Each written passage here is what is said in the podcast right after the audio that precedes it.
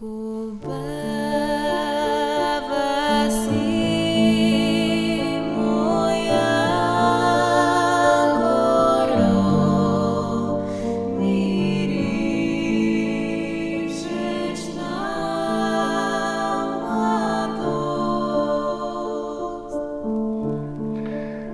дошли в Диалози за Македония, подкаст на Македонския научен институт. Тук ще разговаряме за миналото и съвремето на географската област Македония и борбата на македонските българи за освобождение и национално обединение. Наши гости ще бъдат изявени изследователи и специалисти, с които ще дискутираме любопитни и малко познати теми от нашата история. Аз съм вашият водещ, Александър Гребанаров – доцент в Института за исторически изследвания и член на Македонския научен институт.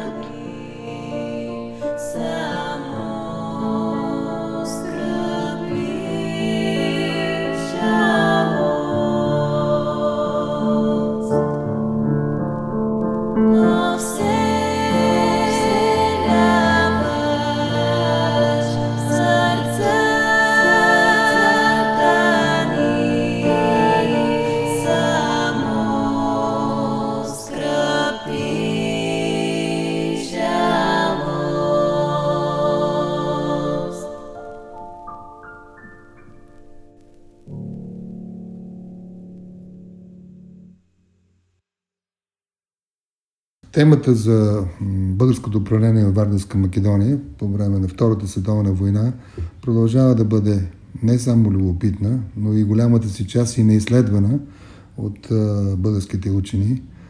Националната памет има нужда от не само от опресняване, но всъщност и от осветляване на различни епизоди, различни събития от тези години, от тези бурни драматични години – защото освен, че те са неосветени, те голямата си част и се интерпретират по така един много нелицеприятен начин в Република Северна Македония.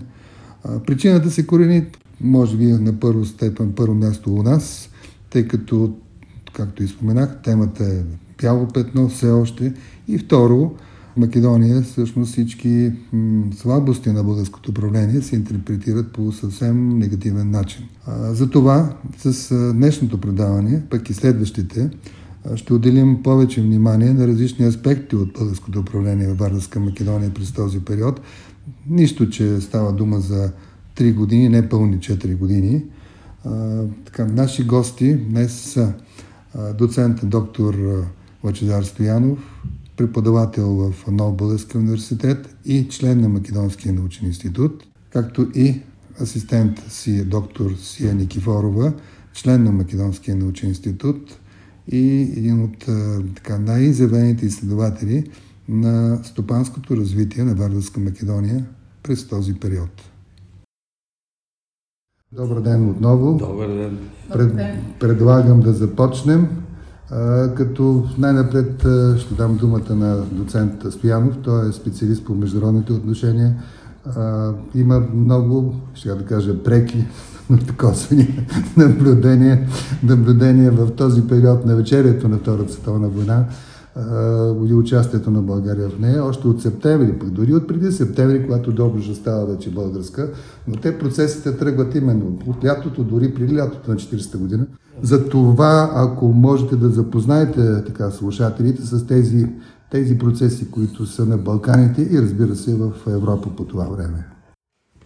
Темата е голяма, защо така едно малко допълнение, за да и защо тази тема толкова късно беше започната да се разработва и защо все още много аспекти от нея остават недоизяснени и приглушени, защото те всъщност е, е обект на една много остра историографски спор.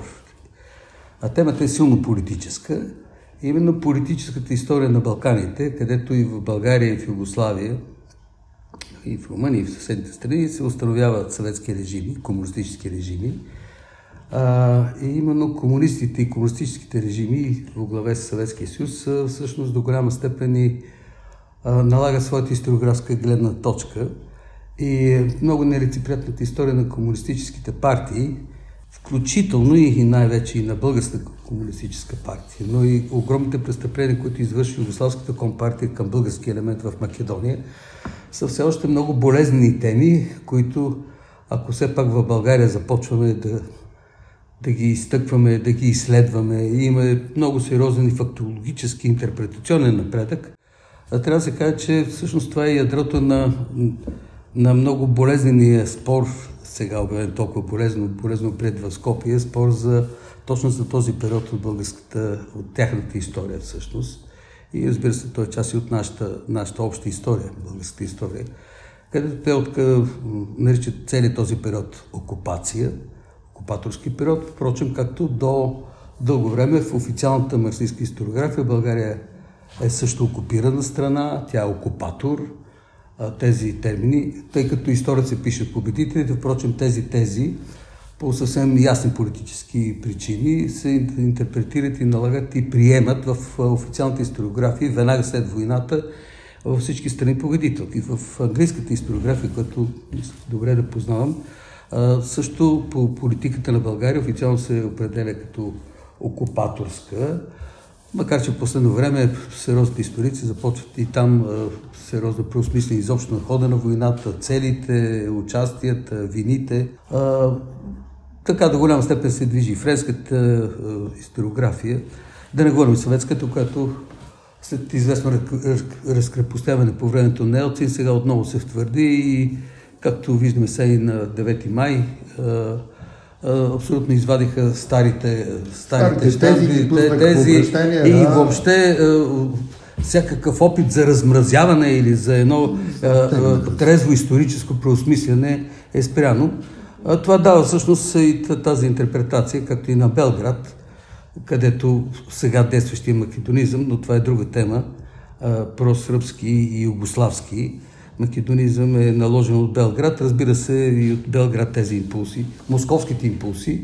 И това е предизвика и тази нервна и невръстенична, бих казал, доста дирижирана в интерес на истината реакция в Скопие. Те не можеха да повярват, че българите ще поискаме една наистина преосмислене, една вярна оценка, историческа. И както се вижда, по лека-лека, макар и за закъснение, убедихме и своите партньори в историческата си правота и това, че наистина ние имаме една обща история и нейният, макар и не много радостен финал, е точно българско управление 1941-1944 година, където според официалната, но не публикувана статистика, и това е един болезен въпрос, който ние прави българската държава 1943 година, материалите никога официално не са публикувани, има само частични публикации и те са много характерни за настроението на хората. Хората сами си попълвали анкетните карти, какъв процент от тях се определят за българи, какви са сърби, колко са албанците и така нататък. Впрочем, същата година се прави паралелно с българското и в италианската зона, в Велика Албания, т.е. в Западна Македония и там резултатите са също много категорични. Ако да кажем, българ, тук се обвинява българската администрация, че манипулира, в Западна Македония албанците нямат никакво желание да насилват когото идея да се определя като българин. И там тези 93 хиляди човека, които сами са се записали за българи, въпреки нежеланието на, на местната италиано-албанска власт, са показателни за настроението на хората. Правят това, за да очертая всъщност това, което ми се струва, че и до сега остава така някакси по-замъглено. Смисъла на, на историята. Историята не е самоцелна. За мен историята е, е начин да си обясним настоящето и доколкото може, нека си да планираме или да насочваме разумно своето бъдеще. Само да допълня, тя може би трябва наистина една допълня. Тоест очертах актуалността, това ми беше целта да, да, на, да, на, на темата. Актуалността е важна, защото и наистина за етническото преборяване и по-скоро разпределение на етносите, наистина трябва да направим отделно предаване, защото си спомням на 19 април тази година, когато проведахме научния форум, организиран от Македонски институт, института по история, за исторически изследвания. А, Антон Панчев направи точно за западната зона. Да, да, направи много, много интересно, а, така, един интересен доклад на базата на албански източници да, да. И, и показва, че тази зона, западната зона, която ние в някаква степен не игнорираме, там също българско присъствие е много силно. Да. А да добавя, че в другата зона всъщност без Тетово, Гостевар, Струга. 1942 година има едно преброяване, то обаче поверително. Правени са от военните, от 15-та дивизионна област, мисля, че е публикувано е това преброяване. Ами 60% са българи, на второ място са циганите около 14%. Следват албанци в тази зона да, не, да, да, е около 11%, сърби 0,1%, гърци около 1% има. И това са уседнало население, което е потекло такова и македонци няма, естествено. И така. Но темата е обширна и голяма и още нещо да продължа. Само то е пак за пък още по едно предаване. Във всеки град, по Скопия да не говорим, може би всяка втора, трета улица, има паметник. има паметна плоча или паметник, където всъщност с големи ярки букви е изобразено, че всъщност насилието от българската окупация, от фашистските окупатори, изгорения този или този е починал, не починал, убит и така нататък. Това се прави се с цел пропаганда и при това положение продължение на 30, 40, 50, 60 години. Как да чувстваме тези хора, тези жители на Македония близост към, към българите? И как да се почувстват те българи, като им показват, че фашистските окупатори са тук са мляли и са убивали къде, кой къде са намерили по улици. Те с такова впечатление са според това е пропагандата, разбира се, така е. Та, та, та, така, но това е тема... Там, там имаме специален закон 45-та година за македонската национална чест, така, където който... а, правят, това е темпо, който е специален мисар на Тито, Черногореца, който лансира тази теза. Тя среща страхотна съпротива у пробългарските македонисти, хората, които си знаят български происход, но казват, да, сега сме в друго политическо положение, македонци сме, но в никакъв случай и така събрах страшно много материал и съм грешен към тази история от многото си посещения в Македония, така и не написах техните кореспонденция и записи и от следствията намерих малко материали. Те и до края българския лев до 47 година като стабилен и не искат да скъсат. Хората държат българския лев като стабилен. А, а, искат економическите връзки. Много по-изгодна е търговията с България, отколкото с Сърбия. Сърбите при това се държат отново както в старата бановина.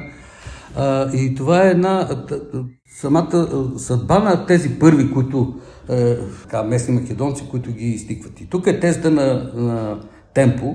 Той съчинява тази до сега действаща. Българин значи окупатор, окупатор значи фашист. Приравняването на България като окупатор, каквито са Италия и, е, и Германия. В някакъв смисъл и Унгария. И веднага прехвърлят същия статут и на България. Макар, че ние много внимаваме. Да, да. И след като си там окупатор, макар че правният статут, може би на там ще говорим, е съвсем различен, който ние имаме, който налагаме. Всъщност, ние веднага обявяваме, че с заповеди на областните директори, че те са новопресъединени земи и там се въвежда цялото българско законодателство. И те се приравняват. Всички институции, структури, т.е. те се напълно унифицират с българската държава, с всички останали области. И в този смисъл да не чеш такъв един режим окупаторски, а окупация, между другото, е международно правен термин, изяснен в хадските спогодби от 1899 и 1907 година. И това е първият международен документ, който България не е суверена все още, но по настояване на САЩ и Русия България преподписва. Т.е. ние сме страна и ние стрикно си придържаме към тях. България не установява окупационен режим, затова и ние настояваме е, и по международни причини е, настояваме българската армия навлиза в двете е, земи, когато военните действия са прекратени. Държавите са капитулирали и едва тогава по тази причина САЩ, Великобритания не ни обявяват война чак до лятото на, на, на следващата, на 1942 година. Нямат юридически основания. Само под силния натиск на Сърбия и е, сръбското емигрантско и гръцкото емигрантско правителство и с подтикване от Съветския съюз, впрочем, това е нещо, което все още, ето сега ще го чуят нашите слушатели, продължаваме подтиквано от Съветския съюз, тъй като Великобритания ясно показва, че това е изконна съветска зона, руска, следователно съветска зона. Съветския съюз подтиква всъщност да, да ни обявят война. Това е в баланса с отношението с Япония. Основен съюзник в уста Япония не им обявява война, те не си обявяват война. И симетрично и България се подмъква по този прецедент вътре в Тройния съюз. И ние също не обявяваме война на Съветския съюз. И понеже се, това е голямата политика, А ние обикновено, не знам, защо продължаваме да страним от нея. А, всъщност много се подаваме на тези традиционни отношения от комунистическите историографии и сега напаните на, на Скопия, които са последните такива отблясъци от тая най-ретроградна така, интерпретация на историята. Сега, ние започнем малко от а, по-новата история. Ако върнем 80 години назад, точно нали, 19 април, знамена, възторзи, радиото, тук Сия, асистент, главен асистент Сия Никифорова да ни разкаже всъщност един много важен елемент, който пропускаме и то доскоро, преди появата на, да, преди появата на твоята книга, ни така ни се губи. Какво вкарваме там, какви инвестиции правим там? Всъщност, защото този въпрос са дълги години, той, той липсва в а, нашата историография. Това е във връзка с това, което доцент mm-hmm. Стоянов каза. Мъглевината там е особено непрогледна. А, и наистина това, което е направила българската държава през този кратък период на временното си управление, а, така, десетки път, пъти надхвърля социално-економическите, както и да ги приемаме усилия на предходните, а те наистина тогава са режими. Преди 41 и при това тежки режими. Нали, там целта не е била по някакъв начин социално-економически да се организира областта, ами тя да се преформатира, да стане сръбска. Нали. Южна Сърбия и това е Стара Сърбия, всички да са прави сърби.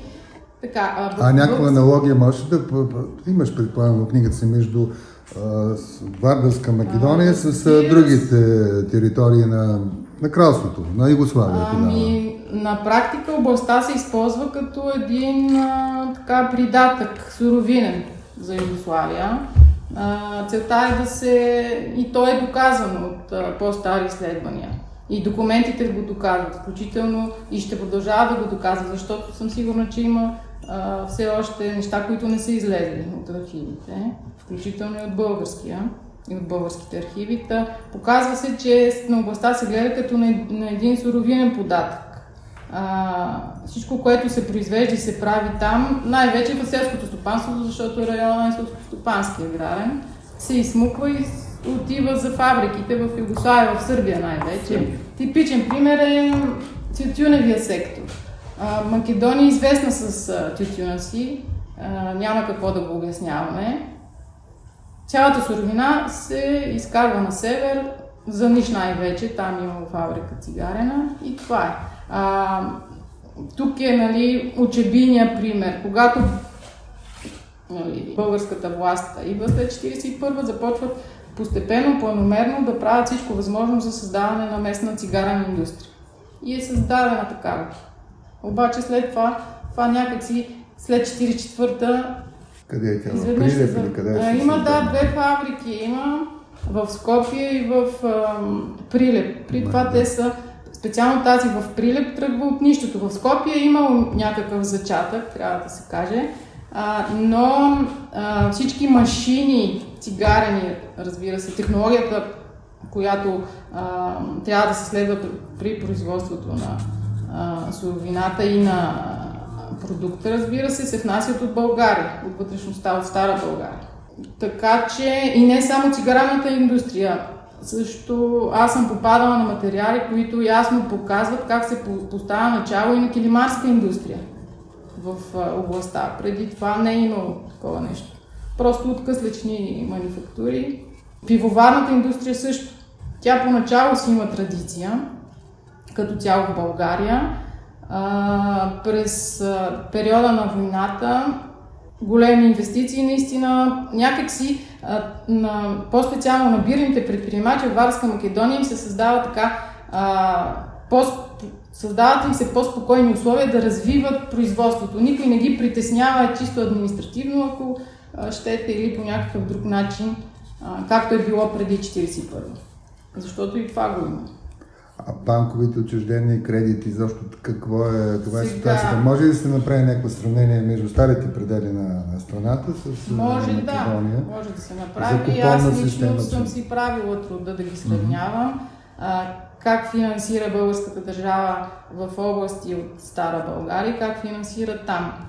има така наистина разлика, прави впечатление. Просто на областта се гледа като на една област, която те първо трябва да се развива и затова там трябва да се инвестират повече средства. Това е впечатлението, което се създава. А тези средства всъщност с допълнителен заем от парламента ами се да, той е увеличен бюджета. Увеличен е бюджета и основната част също прави впечатление как а, с, така, с няколко процента там инвестициите са по-високи, отколкото да. да кажем в Сантийско или включително и в Южна Добруджа, която там положението е по-установено правно юридически. Нали? Тя си е официално призната българска област.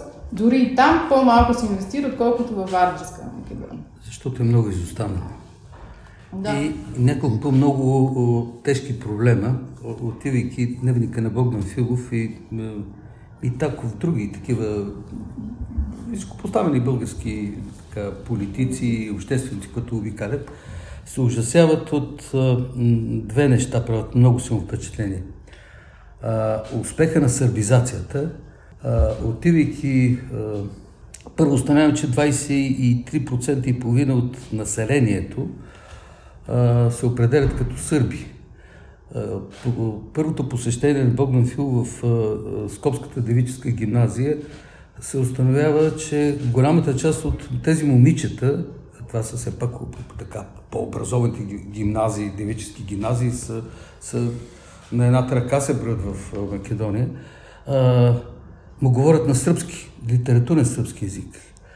А, инфраструктурата е в плачевно състояние, ама плачевно. И по тази причина това обективно изисква, за да може да се, да, тази територия да влезе в синхронни економически, социално тенденции, политически, разбира се, да започне да бъде интегриране. Друго е положението в Беломорието. Гърците все пак инвестират, тъй като това е индустриално важен за тях район. А там са пристанища, тютюни, маслини, т.е. такива, би казал, експортни стоки които са важни перо в, гръцкия, в гръцката економика. И там е развивана инфраструктурата по чисто прагматични причини. Южна Добруджа румънците я развиват, тъй като там са 320 хиляди колонисти. И да съдат условия да се задържат колонистите в една доста враждебна за тях среда, а също са инвестирали и Румъния не се държи. Македония, поведението на, в Югославия, всъщност Сърбия, като Южна Сърбия, е безобразно. Няма бани. Значи, това, обществените бани, на практика, освен на турско време останали турски бани, които са в окаяно състояние. Започваш да строиш елементарни неща. Бани, пътища, а, обезлесеност. Степента на обезлесеност е ужасна и това е една от най-големите инвестиции. Колко милиона фиданки и а, увеличава двойно състава на, на лесничействата и горските служби, за да почне политиката както в България. След освобождението България, виждали сте снимки след освобожденска България? Тя е гола, пустош. Ако вземете под Балканските гречета, ще видите, там дърво няма. България е озеленена всъщност като политика на българската държава. И, това е, и за да се следва тази държавна политика, почваш да... Това са огромни инвестиции, които правим в, в тази насока. Сортове, семена, животновътство това са някакви най-примитивни. Ти, ти трябва да, да инвестираш породи, нови, породи семена, да, да направиш някаква що годе модерно експортно да. винарство. Да, по време на войната спиртни напитки спирт, се търсят, обаче имаше и конкуренция. Италия, която е съюзник Много на Германия, Франция, която три четвърти е окупирана и трябва някъде да си пласира продукцията. И ти на този пазар също трябва да си намериш местото. И това са е, е, тези косвени инвестиции, на които ние много рядко обръщаме. Обикновено държавен бюджет, да, държавен бюджет, сметката е, аз не знам дали е коректна, но съм прочел и, и цитирам, тъй като в том 9 на 12 година, като излезе многотонната история на България, там цитират една а, а, цифра, а, преки и косвени инвестиции от българската държава са 37 милиарди и половина, също получени като данъци, дажди и всички останали приходи държавни. От Варнарска Македония 2,2 милиарда. Не, не знам колко е коректно. За... Но, но това са дър, държавни. така са ги сметнали като с оговорката, че доколкото установе, установил, това са инвестиции, извършени по банков път. Но голяма част не, не, не са банкови инвестиции. Има много изоставено държавно имущество след това, О. което се възползват новите власти, комунистически. А, аз А, и имам, не да. само имущество, и технологии, машини, Технологии, разбира машини, се, да, да. инвентар, който е ценен и така оставане. А, Аз имам спомен, че, че, че фактически тези неща, които ние внасяме там от старите предели, в някои продукти съм ги са измерими съм едно към 100. Да, Тоест, оттам се внася в България а, опиум и ленено масло. така да. Аз са някои съвсем ограничени. Може би още суровини. някой е съвсем ограничен. Опиум за медицински. Да, да, да, да. А всичко останало, особено в началото първата година, 41 и втора година, се внася и то е огромни количества, защото аз и друг път съм цитирал кметът на Охрид, 8 май една телеграма до министра на вътрешните работи Габровски. 8 май, значи това са минали 20 дни, откакто българските войски влизат. Те още не влизат в Охрид малко по-късно, защото тя е в а, полуосновната зона. Тя е италианската Да, зона, да. Малко по-късно вече наистина става българска, но Струга си остава в италианската зона. И той на 8 май мира с телеграма помогнете, тук има храни за още 4 дни. А, народа ще умре от глад, ако не помогнете с храни. 8 май 1941 година и това е дец, който не си измисля, това е дец, който е а, избран за кмет, а, градоначалник от години наред, плюс това той е и дец на Македонско освободително движение и се надява на помощ и тя идва. Да. Тя идва помощта, защото наистина те ще умрат Тя от глад. периодично се изпраща веднага, когато може държавата да задели Толкова е плачевно положението, че е, нашите войски, когато навлизат, е, е толкова мизерно положението. При това сърбите планомерно започват да изтеглят хранителни продукти и стратегически продукти, още преди, е, преди войната, че е, с заповед на генералния щаб и разбира се, с одобрение на правителството, всички продукти и всички, цялото снабдяване на армията независимо от средствата, се внася от България, за да не се взимат като местен рекрут. Което е право, тъй като това е част от Хаските споразумения. Интересно да, как международното право, което е в наша полза, не се използва. Според Хаските споразумения, окупатора, т.е. тази армия, която е установила цялостно и пълната власт над определена територия, по законите на войната има право да се ползва. да се ползва от ресурсите на, за, за своето изхранване, за сметка на, разбира се, пазенето живота, честа и имота на местното население, да се издържа от ресурсите на завладяната област. Ние не се възползваме от това. Всичко това се кара от България, само и само това население да го спасиш от глад и от немотия. И до края на 1941 година всичко, което е за българската армия, а, разположените гарнизони, там се кара от България. Камиони, влаква, ама то влака минава чак през нищо, не, той до сега го няма. Правете сметка къде се лънгъркат тия вагони с храни и с про- продоволствие, а, сапун. А, защото почват Сапун, страхотни, страхотни болести. Менталитетно хората са изключително изостанали. Ниска хигиена, неграмотност. Ами целта е била друга там, не да се... И а, огромните инвестиции в здравните, е здравни власти. Здравните власти там отроен, отроен щат имат да се борят с, с, с болестите. Изостава население. Ами аз ще кажа И, специално... и, и, и това да го наречеш окупация, нека си... Как ти дава сърце да го наречеш Не, това, това, това е наистина удивително. Да. И, и това са доказани факти. Той има огромна кореспонденция. а, Само лекичко да... Огромна кореспонденция, документи, тонове, километри, Да, хора, храни, видове. А, аз мисля, че си е- имаш наблюдение към а, аграрната реформа, която се извършва. Това може би е едно от първите неща Всъщност, да, те, за тези колонисти, които идват. се обръща внимание Да, на да, а това са- аграрната реформа. Да, а това с колко души са? на Над 20 хиляди души са поначало, които идват още първо след първа 36 световна война. хиляди. 36 са Да. точно. Да. 36, точно. Те повечето се връщат.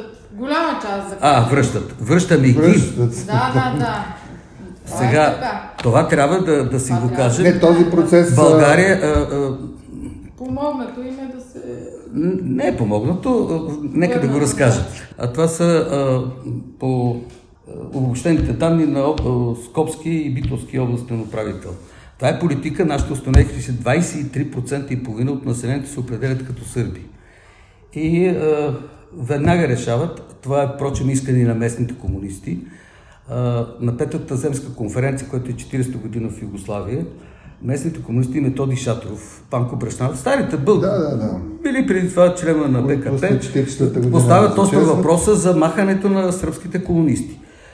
Тито и старите сърби са против това. Че това било сепаратизъм, че те са три, триименен югославски народ, че компартията не може да влиза в такива противоречия. Това е буржуазен въпрос.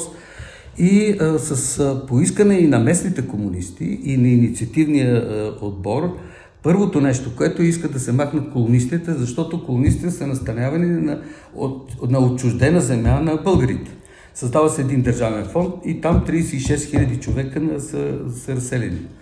И българската власт съставя един, бързо един списък и те са в няколко категории, няма да го цитирам, той е дълъг, на където се дава приоритет за десърбизация. И разпълнам, добре, решете, били сме добре окупатори, много лоши. Добре ли направихме, че изгонихме, че десърбизирахме Македония? И той е списък. Първо жандармеристи и полицаи които са сърби, изпратени от други райони на Югославия, те са първо, първо списъка и са изгонени. Второто, което е сръбска администрация. Сърби, които не са местни жители, е втората категория, които са изгонени. Чиновници, но това са чиновници, учители, свещеници, включително колонистите. Това е искане и това е масово подкрепено масово подкрепено. Хората си получават земята. Да, да. Хората си получават земята. Според Уилкинсън, един английски автор, политик с карти и политика, който е специално за Македония, много интересно, издана е в Ливерпул 50-та година, един забравен изследовател. Той е доста стриктно на, на основата на разнователни документи. Той говори за около 120 хиляди. Може би цифрата е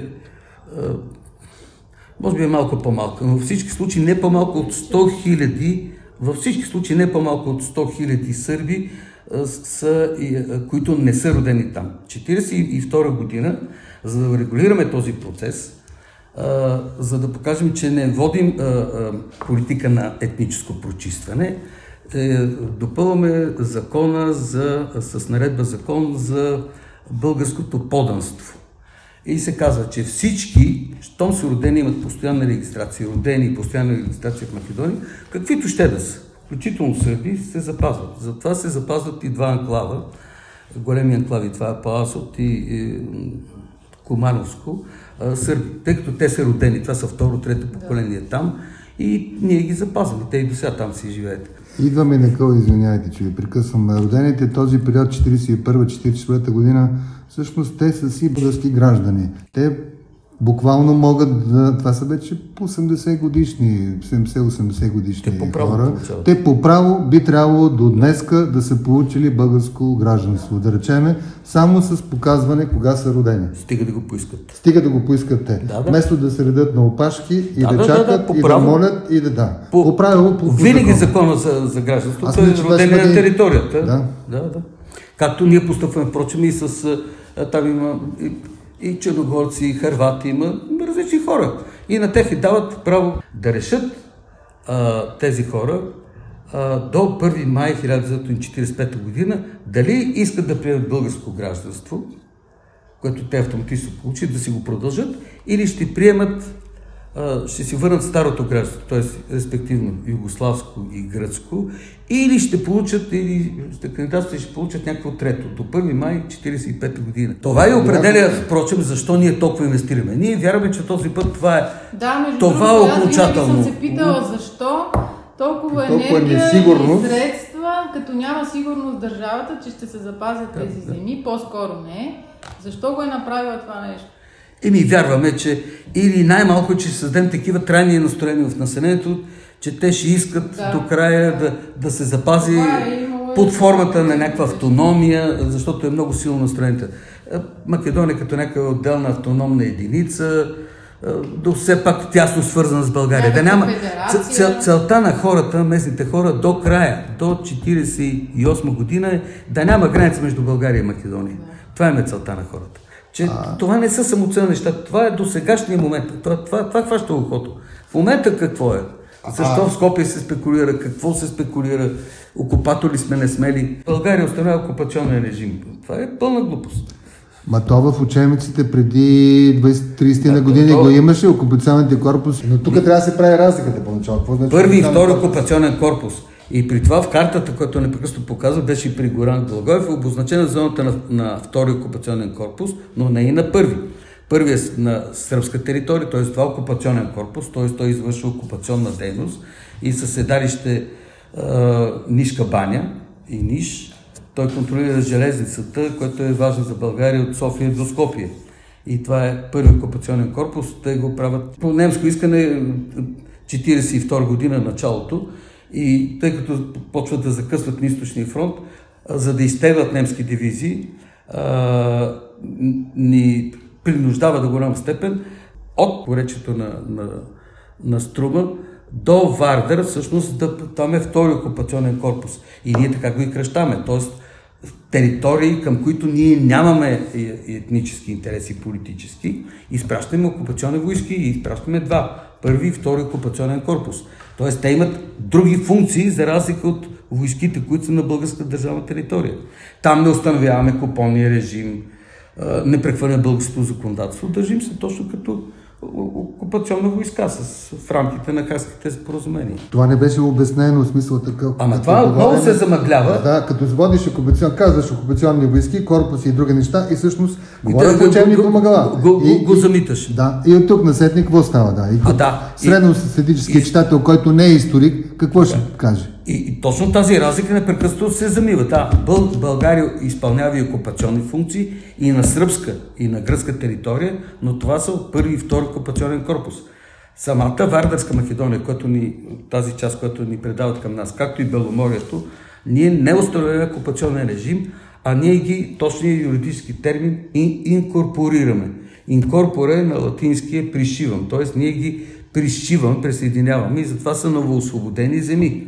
Тоест ти ги смяташ интегрална част от своята държава, които си освободил, както Южна Добруджа, така и тези земи, които са исторически, е, имаш претенции, са етнически и политически претенции, исторически, е, те са част и ти ги обявяш за част от своята държавна територия. Съвсем друг режим. Два различни режима. България практикува и двата режима. Ето такива малки неща, които като не се кажат и, и, и създават, размиват всъщност ясното разбиране какво правим ние. При това България не е единствената в войната с Югославия. Унгария, която участва в военните действия, също инкорпорира Банат към Унгария и обявява за част от унгарската територия, държавна територия. Така че и, и в това не сме уникални. Това поне са международно е, е, признати е, така, юридически статути и унгарците също се позволят на, на, и действат по този начин, както и ние. Не, не, то се нуждае и поначало цялостна не ревизия, ми всъщност Един път да детайл, се каже по детайл да тръгнем. Говорили сме друг път, понякога, може би ще поканим, не, може би направо ще го поканим и доцент Милен Михов а, направихме с много хубав сборник за военнопленниците. 35 000 души. Това е другата част българи, които да, също могат да не искат а, да се редат на опашки българско гражданство. Да, те голяма част от тях вече не са на този свят, защото са родени, това са 19, 20, 21 набор, защото военнопленници, те са войници 41, 2, 3 година, значи това са толкова около 20 годишни, 22, 3, 4 годишни, но са 35 000 души, на които им се дава българско. Те са освободени като военнопленници от германската армия и италианската и са освободени като с молба, че са българи.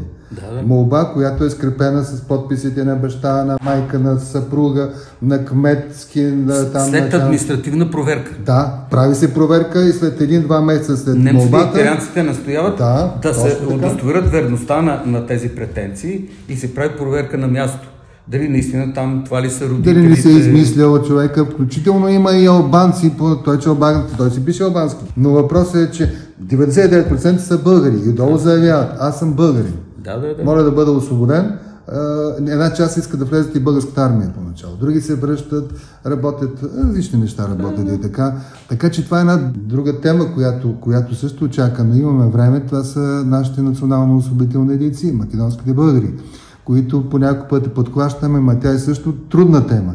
Трудна тема е, защото посрещането е добре, но ние сме говорили друг път, 42 година, когато в някаква степен тези дейци имат известни резерви към, към държавната власт, за това, че не се отнася към тях подобаващо, защото те са очаквали да станат административни ръководители или там общински ръководители, така. някаква степен държавата ги отстранява постепенно, взима техните бележки и препоръки. А какво да кажем за Иван Михайлов, защото това е един много важен въпрос и много често ни питат, а защо Иван Михайлов дойде на 5 септември Скопие, защо не дойде по-рано?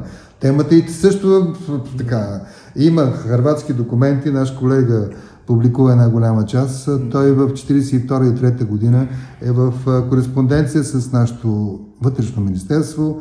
Негови хора, като Куртев, като Чкатров, като Дрангов са вътре в Скопия, но тези, отнош... те също, тези взаимоотношения също ни бягат в някаква степен. Нали, ние с репликата на Иван Михайлов на 5 септември, че 12 без 5 не мога да обявя независима Македония. Защото той да беше обявил какво от това вече. Така че еврейски въпрос е друга тема, която ние замитахме също. Замитайки, замитайки, видяхме какво стана с този музей и с тези критики срещу България, за, за как сме допуснали да бъдат депортирани 11 000 евреи от двете области. А с това замитане за никъде не сме. Тоест трябва точно да си кажем не, каква... Откровено така е и так... ясно. Така че темите са много, които са отворени и мисля, че тази година може да поговорим и за голяма част от тях.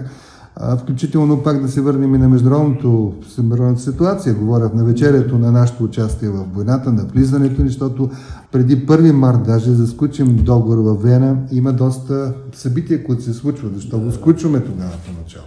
Какво очакваме? За къде ни е договора, за да всъщност това, което говорих на доцент Стоянов е защо? Защо всъщност ние като какви влизаме там?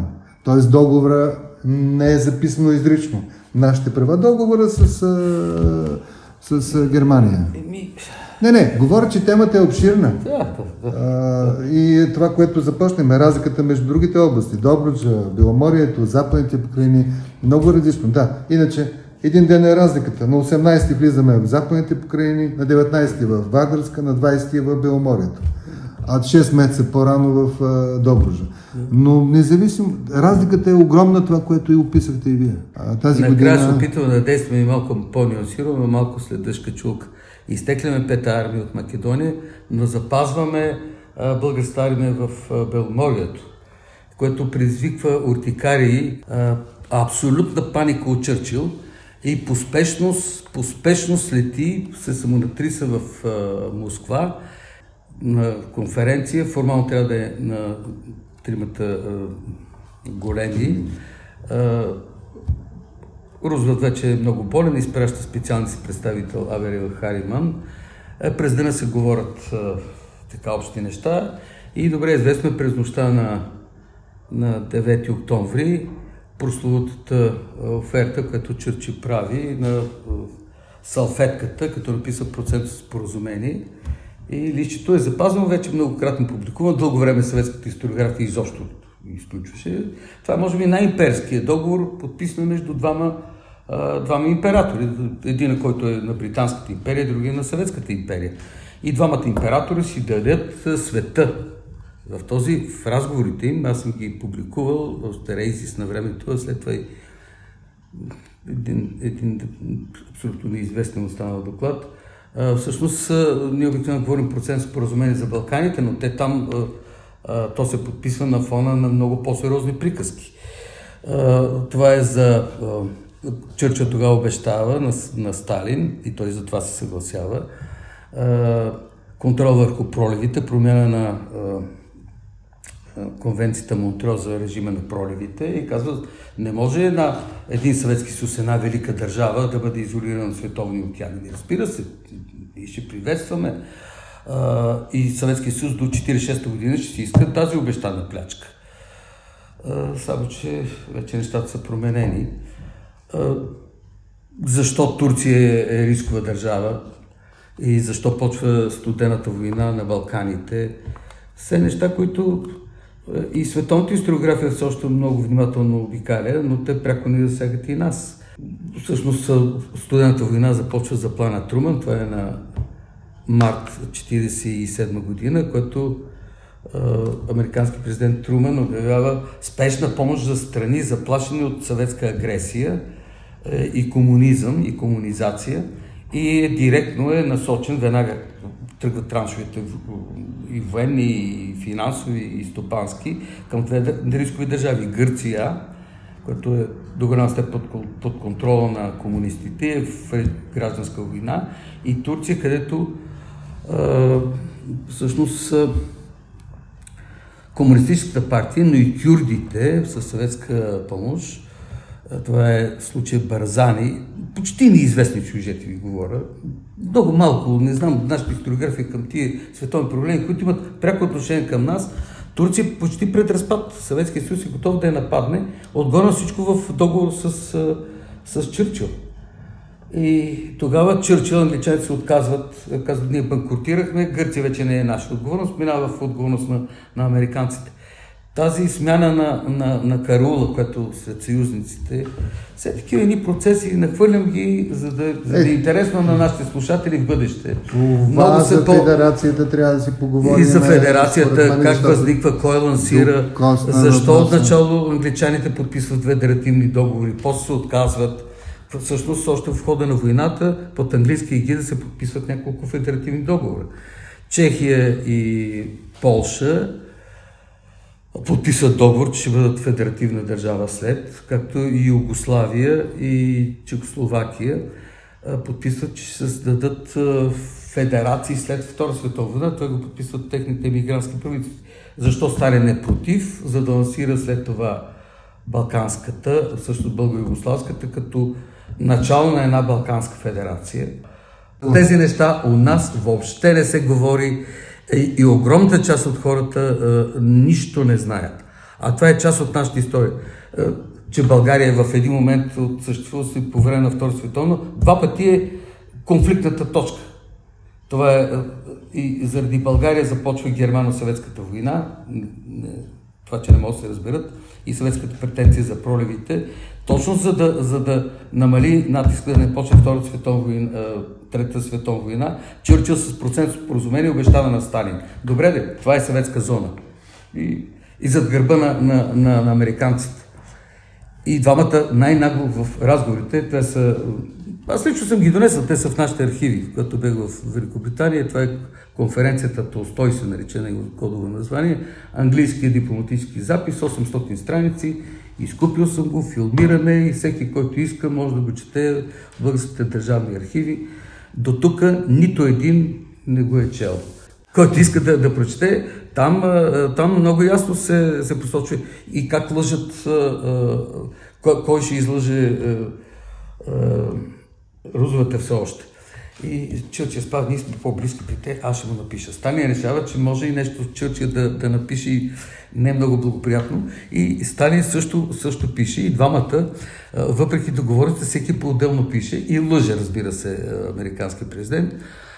Дълго време американска историография твърдеше, че американски президент не е знаел за този документ.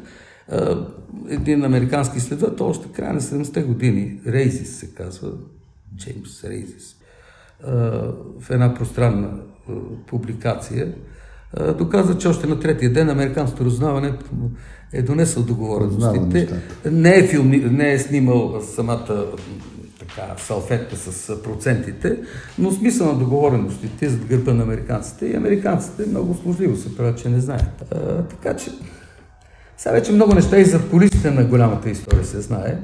Еми, и много ще ни е драго, ако можем да ги разкажем да, на повече хора. И имаме много теми, имаме много теми, които много трябва теми да, да си поговорим за тях. Ние само днес отворихме разговора и се надяваме всъщност като, като да продължим тези наши срещи и с различни колеги, защото темите са много обширни а, като ги започнем от, а, и от възраждането, макар че те в някаква степен, аз началото казах, че вече така почти са по-малко белите петна там, но точно този новия период, след а, първата и особено втората и след втората световна война, той, той, както се казва, плаче за, за осветляване, за, защото драгите слушатели няма откъде да научат тези всички нови факти, нови събития, така че могат да ни очакват и в бъдеще.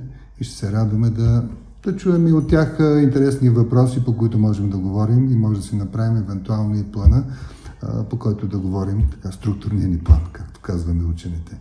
Така че благодаря ви днес за, така, за вниманието. Аз се казвам Александър Гребенаров, доцент съм в Института за исторически изследвания и съм член на управителния съвет на Македонския научен институт. До нови срещи!